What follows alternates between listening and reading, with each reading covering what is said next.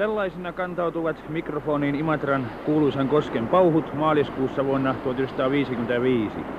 Tuolla aivan muutaman metrin päässä alapuolellamme vieksevät tämän aikoinaan taiteilijoiden ja runoilijoiden ylistämän ja matkailijoiden ihaileman mahtavan kosken vaahtopäiset tyrskyt toisiaan valtavalla voimalla ja syöksyvät eteenpäin kohti vuoksea, miltei yhtä vuolaina kuin joskus aikoinaan silloin, jolloin ihminen ei ollut vielä sen voimaa vanginnut palvelukseensa.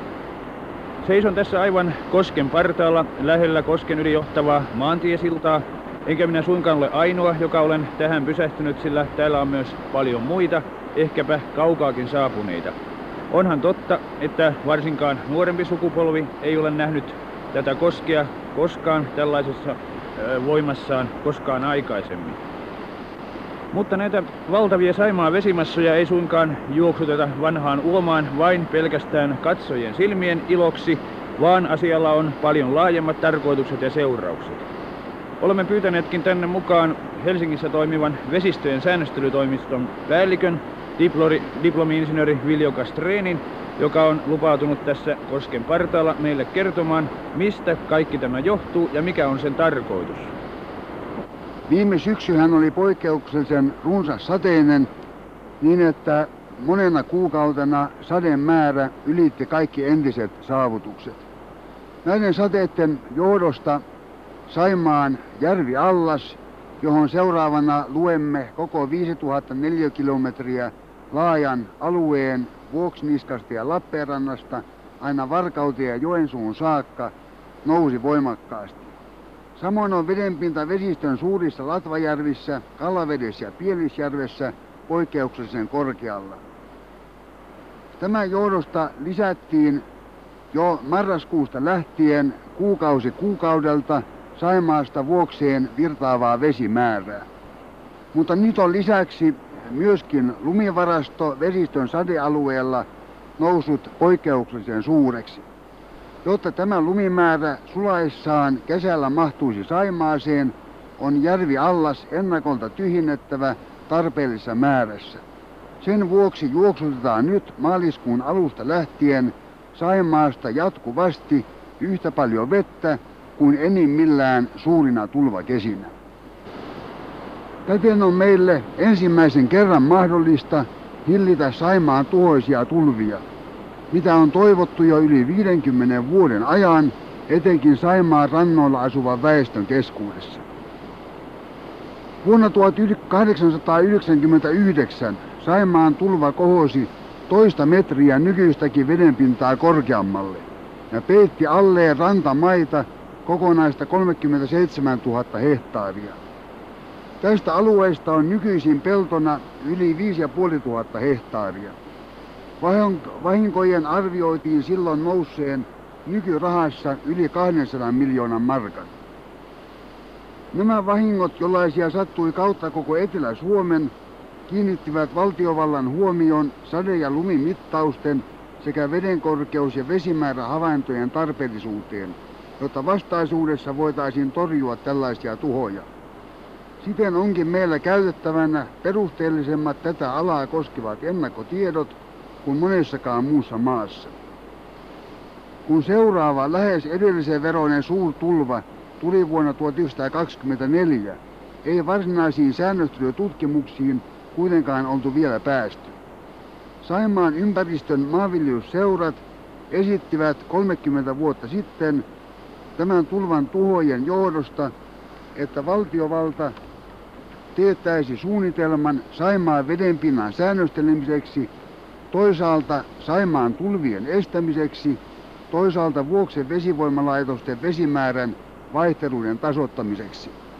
Olihan silloin juuri Imatran voimalaitoksen rakennustyöt pantu käyntiin ja voimatalous tullut huomattavaksi tekijäksi vesistössä.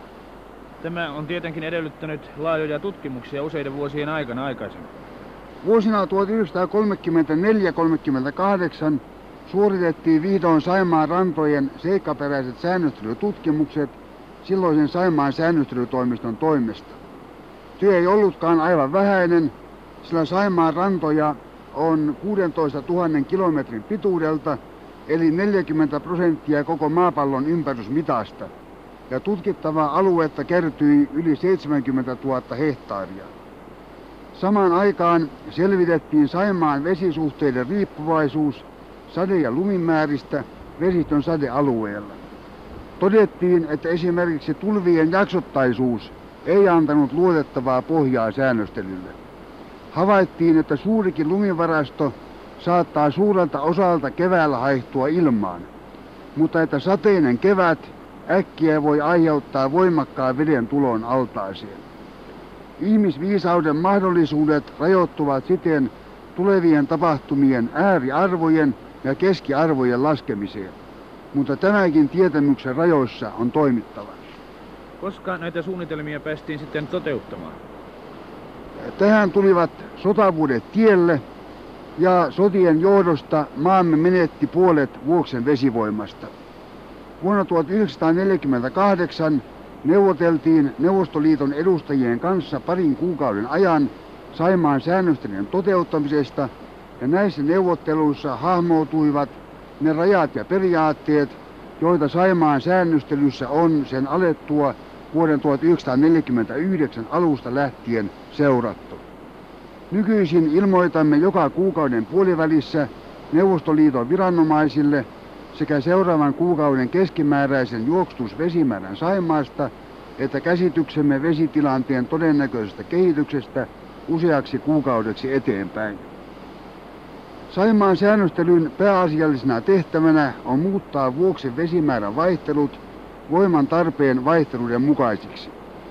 Siten osa kesän runsaita vesimääriä säästetään talven aikana käytettäväksi, jolloin voiman tarve on kesän tarvetta suurempi.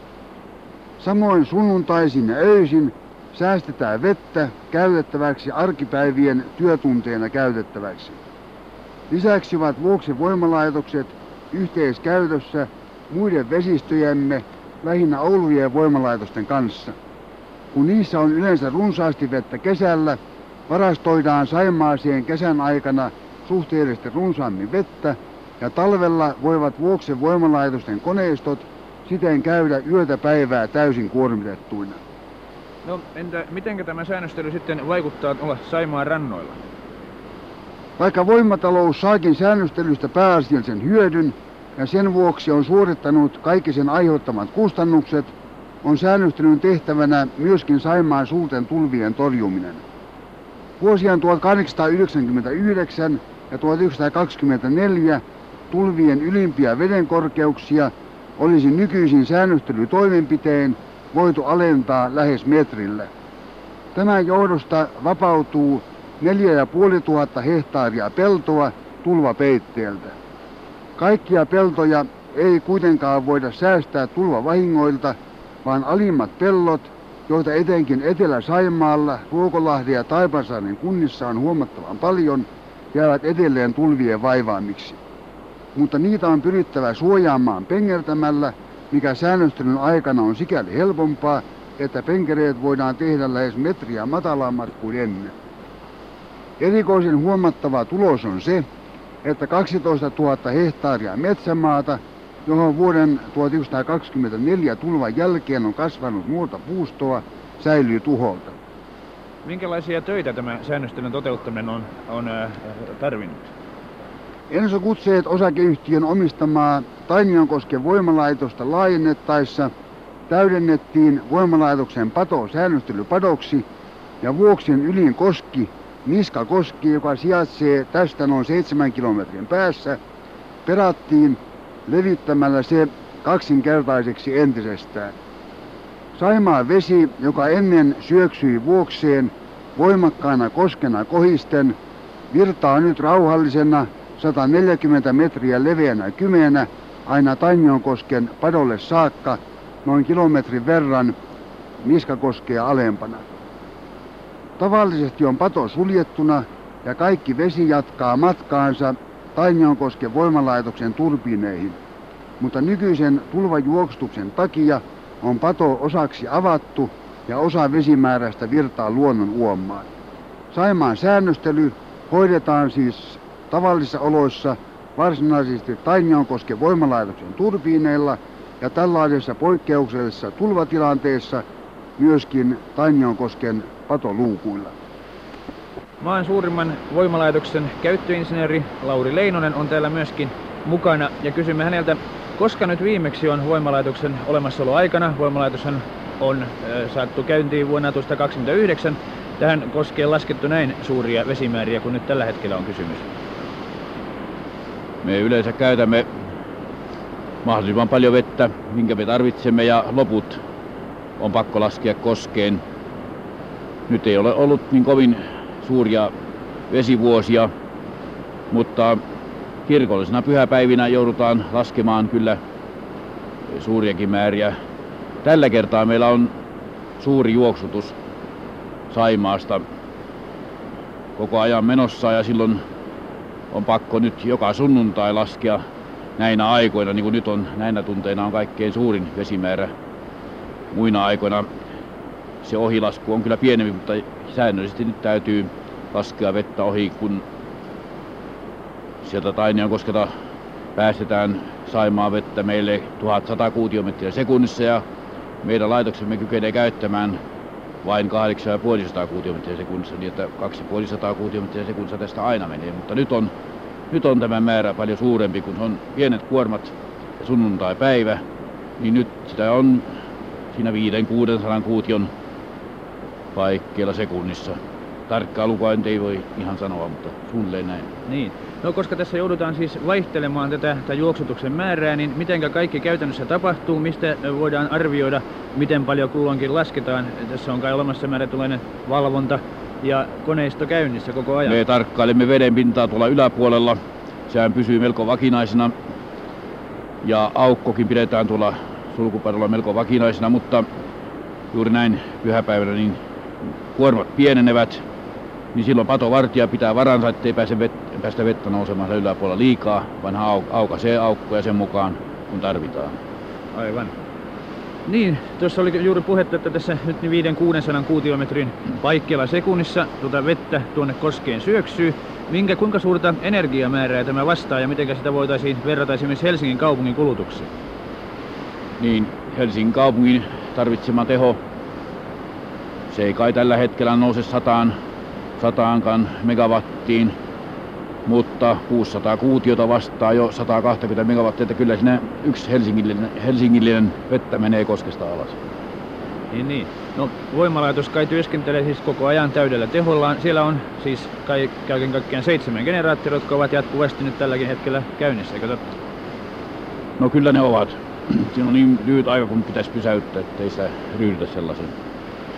Kuten jo tuli mainituksikin, niin täällä on Kosken varrella paljon matkailijoitakin liikkeellä ja, ja myöskin imatralaisia sunnuntai-kävelyllään. Ja näin tuolla sillalla on yksi linja-autokin pysähtynyt tuohon ja, ja sieltä katsellaan Kosken kuohuja. Tässä on juuri vieressäni eräs perhe, rouva ja herra ja pieni poika. Oletteko, mistä päin Suomea te olette kotoisin? Me olemme helsinkiläisiä. No oletteko te tulleet varta vasten tätä koskea katsomaan tänne no, vai mitenkä? Kyllä, kyllä täytyy sanoa niin, että me varta vasten lähdimme äh, koskea katsomaan ja samalla viettääksemme viikonloppua täällä. No minkä vaikutuksen tämä koski nyt teihin tekee talvisessa asussaan ja komeine kuohuineen? Niin, minä olen nähnyt tämän kosken itse viimeksi tällaisessa voimissa noin 5-6-vuotiaana poikasena. Ja minulla on jo siitä jäänyt tuollainen hyvin voimakas muistikuva, ja sehän meidät nyt sai liikkeellekin. Olen aina, tai jo pitemmän aikaa, joskus täällä Imatralla käydessä, niin ajatellut, että olisipa mukavaa, kun vielä kerran näkisi nuo. Ja kun me nyt sitten olemme lehdessä, lehdistä lukeneet, että vettä jälleen koskessa näinkin paljon on, niin päätimme ajaa tänne Imatralle nyt viikonlopun viettoon.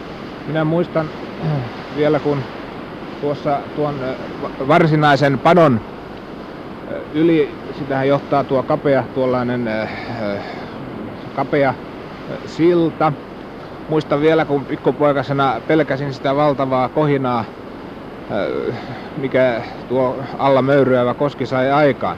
Ja nämä muistothan nyt ovat jääneet noin pysyvästi mieleen ja, ja täytyy sanoa, että kyllä tämä koski, kyllä sillä on edelleen se oma tenho voimansa ja kyllä sitä todellakin mielellään tulee tänne katselemaan. Niin, mutta kuitenkaan se ei nyt ei enää tuolla enää pelota. Kiitoksia vaan teille. Kiitos. Hyvää lomanjatkoa. Mutta mitä hän mahtaa sitten liikkua oikein vanhan Imatran kanta-asukkaan mielessä, kun hän sunnuntai-kävelyllään ylittää kosken ja katselee hetken sen vapaana myllertäviä kuohuja. Kauppias Pentti Skutnab, joka on aivan tässä kosken partaalla syntynyt ja koko elämänsä tässä asunut, on tällä juuri parasta aikaa päiväkävelyllään ja olemmekin pyytäneet häntä tähän mikrofonin viereen vähän kertoilemaan vanhan Imatran muistoja. Niin, mitenkäs tämä nyt vaikuttaa, kun te tätä koskea tässä katselette kyllä kai? Siinä varmasti tulee paljon muistoja mieleen. Niin, nyt juuri kun tämä vesi, vesi virtaa, virtaa, niin tämä vetää meikäläistä tänne aivan, aivan noin niin kuin puolipakolla ja se tuo paljon mieleen kaikkea. Ja kun on kasvanut tässä äärellä, niin siihen kätkeytyy niin paljon muistoja. On kalasteltu ja on vähän ehkä friijattukin, niin kuin sanotaan. Ja, että on tuommoista. Joka tapauksessa se on, se on suuremmoinen elämys nyt, kun näkee tämän taas näinkin, näinkin mahtavana kuin tämä nyt on.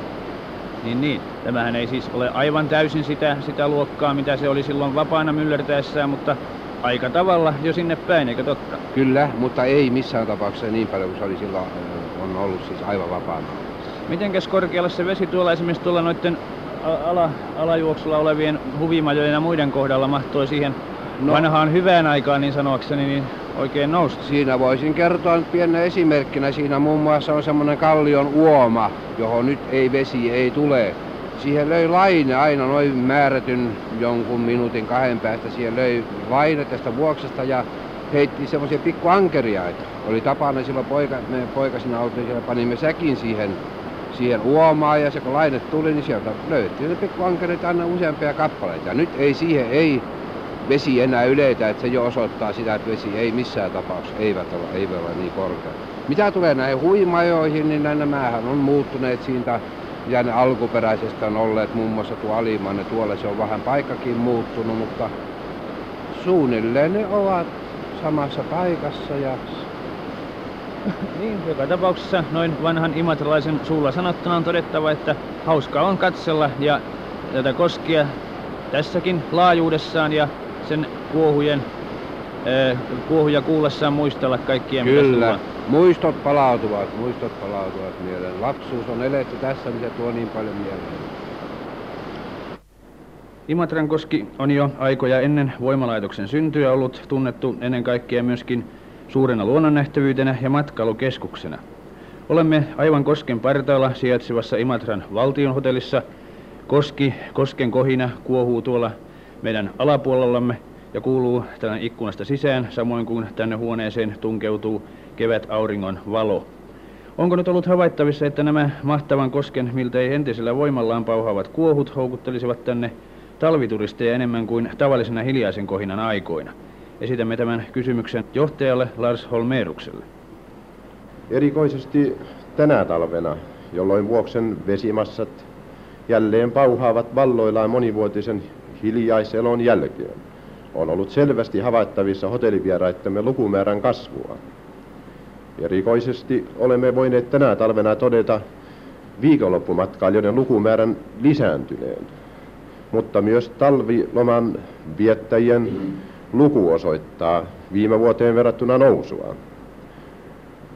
Ylikä, ylikäymättömän Imatrankosken maine houkuttelee siis edelleenkin katsojia ja onkin todettava, että varsinkin nuoremmilla polvilla, joilla ei enää yli 20 vuoteen ole ollut tilaisuutta nähdä koskea entisessä mahtavuudessaan, on siihen tänä talvena harvinainen tilaisuus.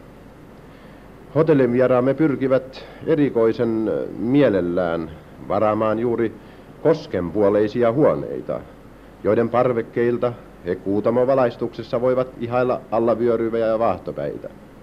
Eikä silloin liene kaukana entisajan romantiikka kosken partailtakaan.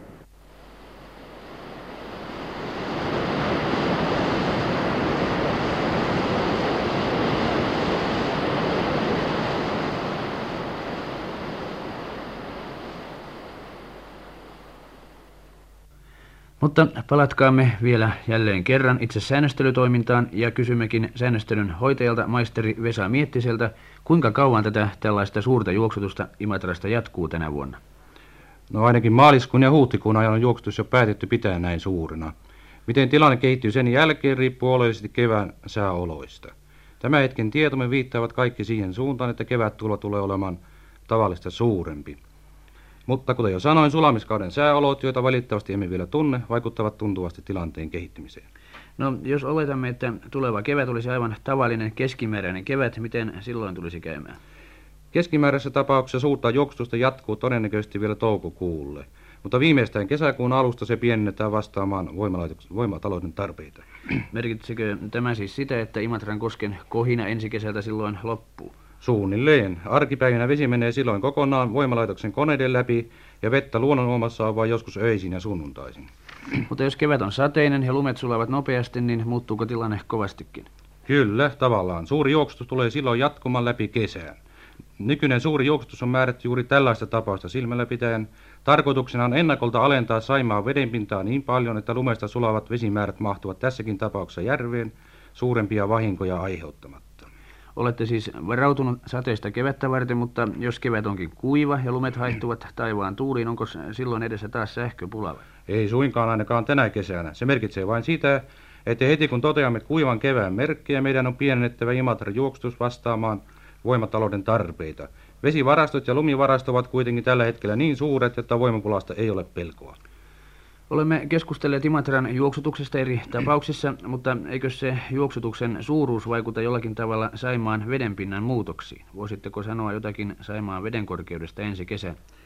Saimaan vedenpinnan pitäisi nykyisen suuren juoksutuksen takia laskea huhtikuun puolivälin mennessä noin 35 senttimetriä. Sen jälkeen tulvan alettua vedenpinta alkaa jälleen nousta. Heinäkuun lopulla on keskimääräisessä tapauksessa noustu likimain 20 senttimetriä korkeammalle kuin Saimaa tällä hetkellä on. Sateisen kevään jälkeen voi nousu olla noin puoli metriä. Koko kesän ajan tulee saimeen vedenpinta pysymään siis varsin korkealla. Mutta on hyvä tietää, että ilman säännöstelytoimenpiteitä, ilman tätä suurta juoksutusta, Saimaan vedenpinta nousi keskimäärin vielä 40 senttimetriä ylemmäksi.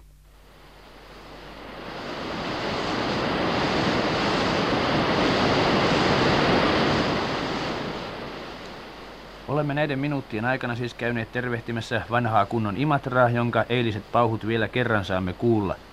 Ja kuten olemme saaneet tietää, ne merkitsevät sekä vanhan koskiromantiikan hetkellistä paluuta että kansantaloudelle tärkeää vesistöjen säännöstelytoimintaa.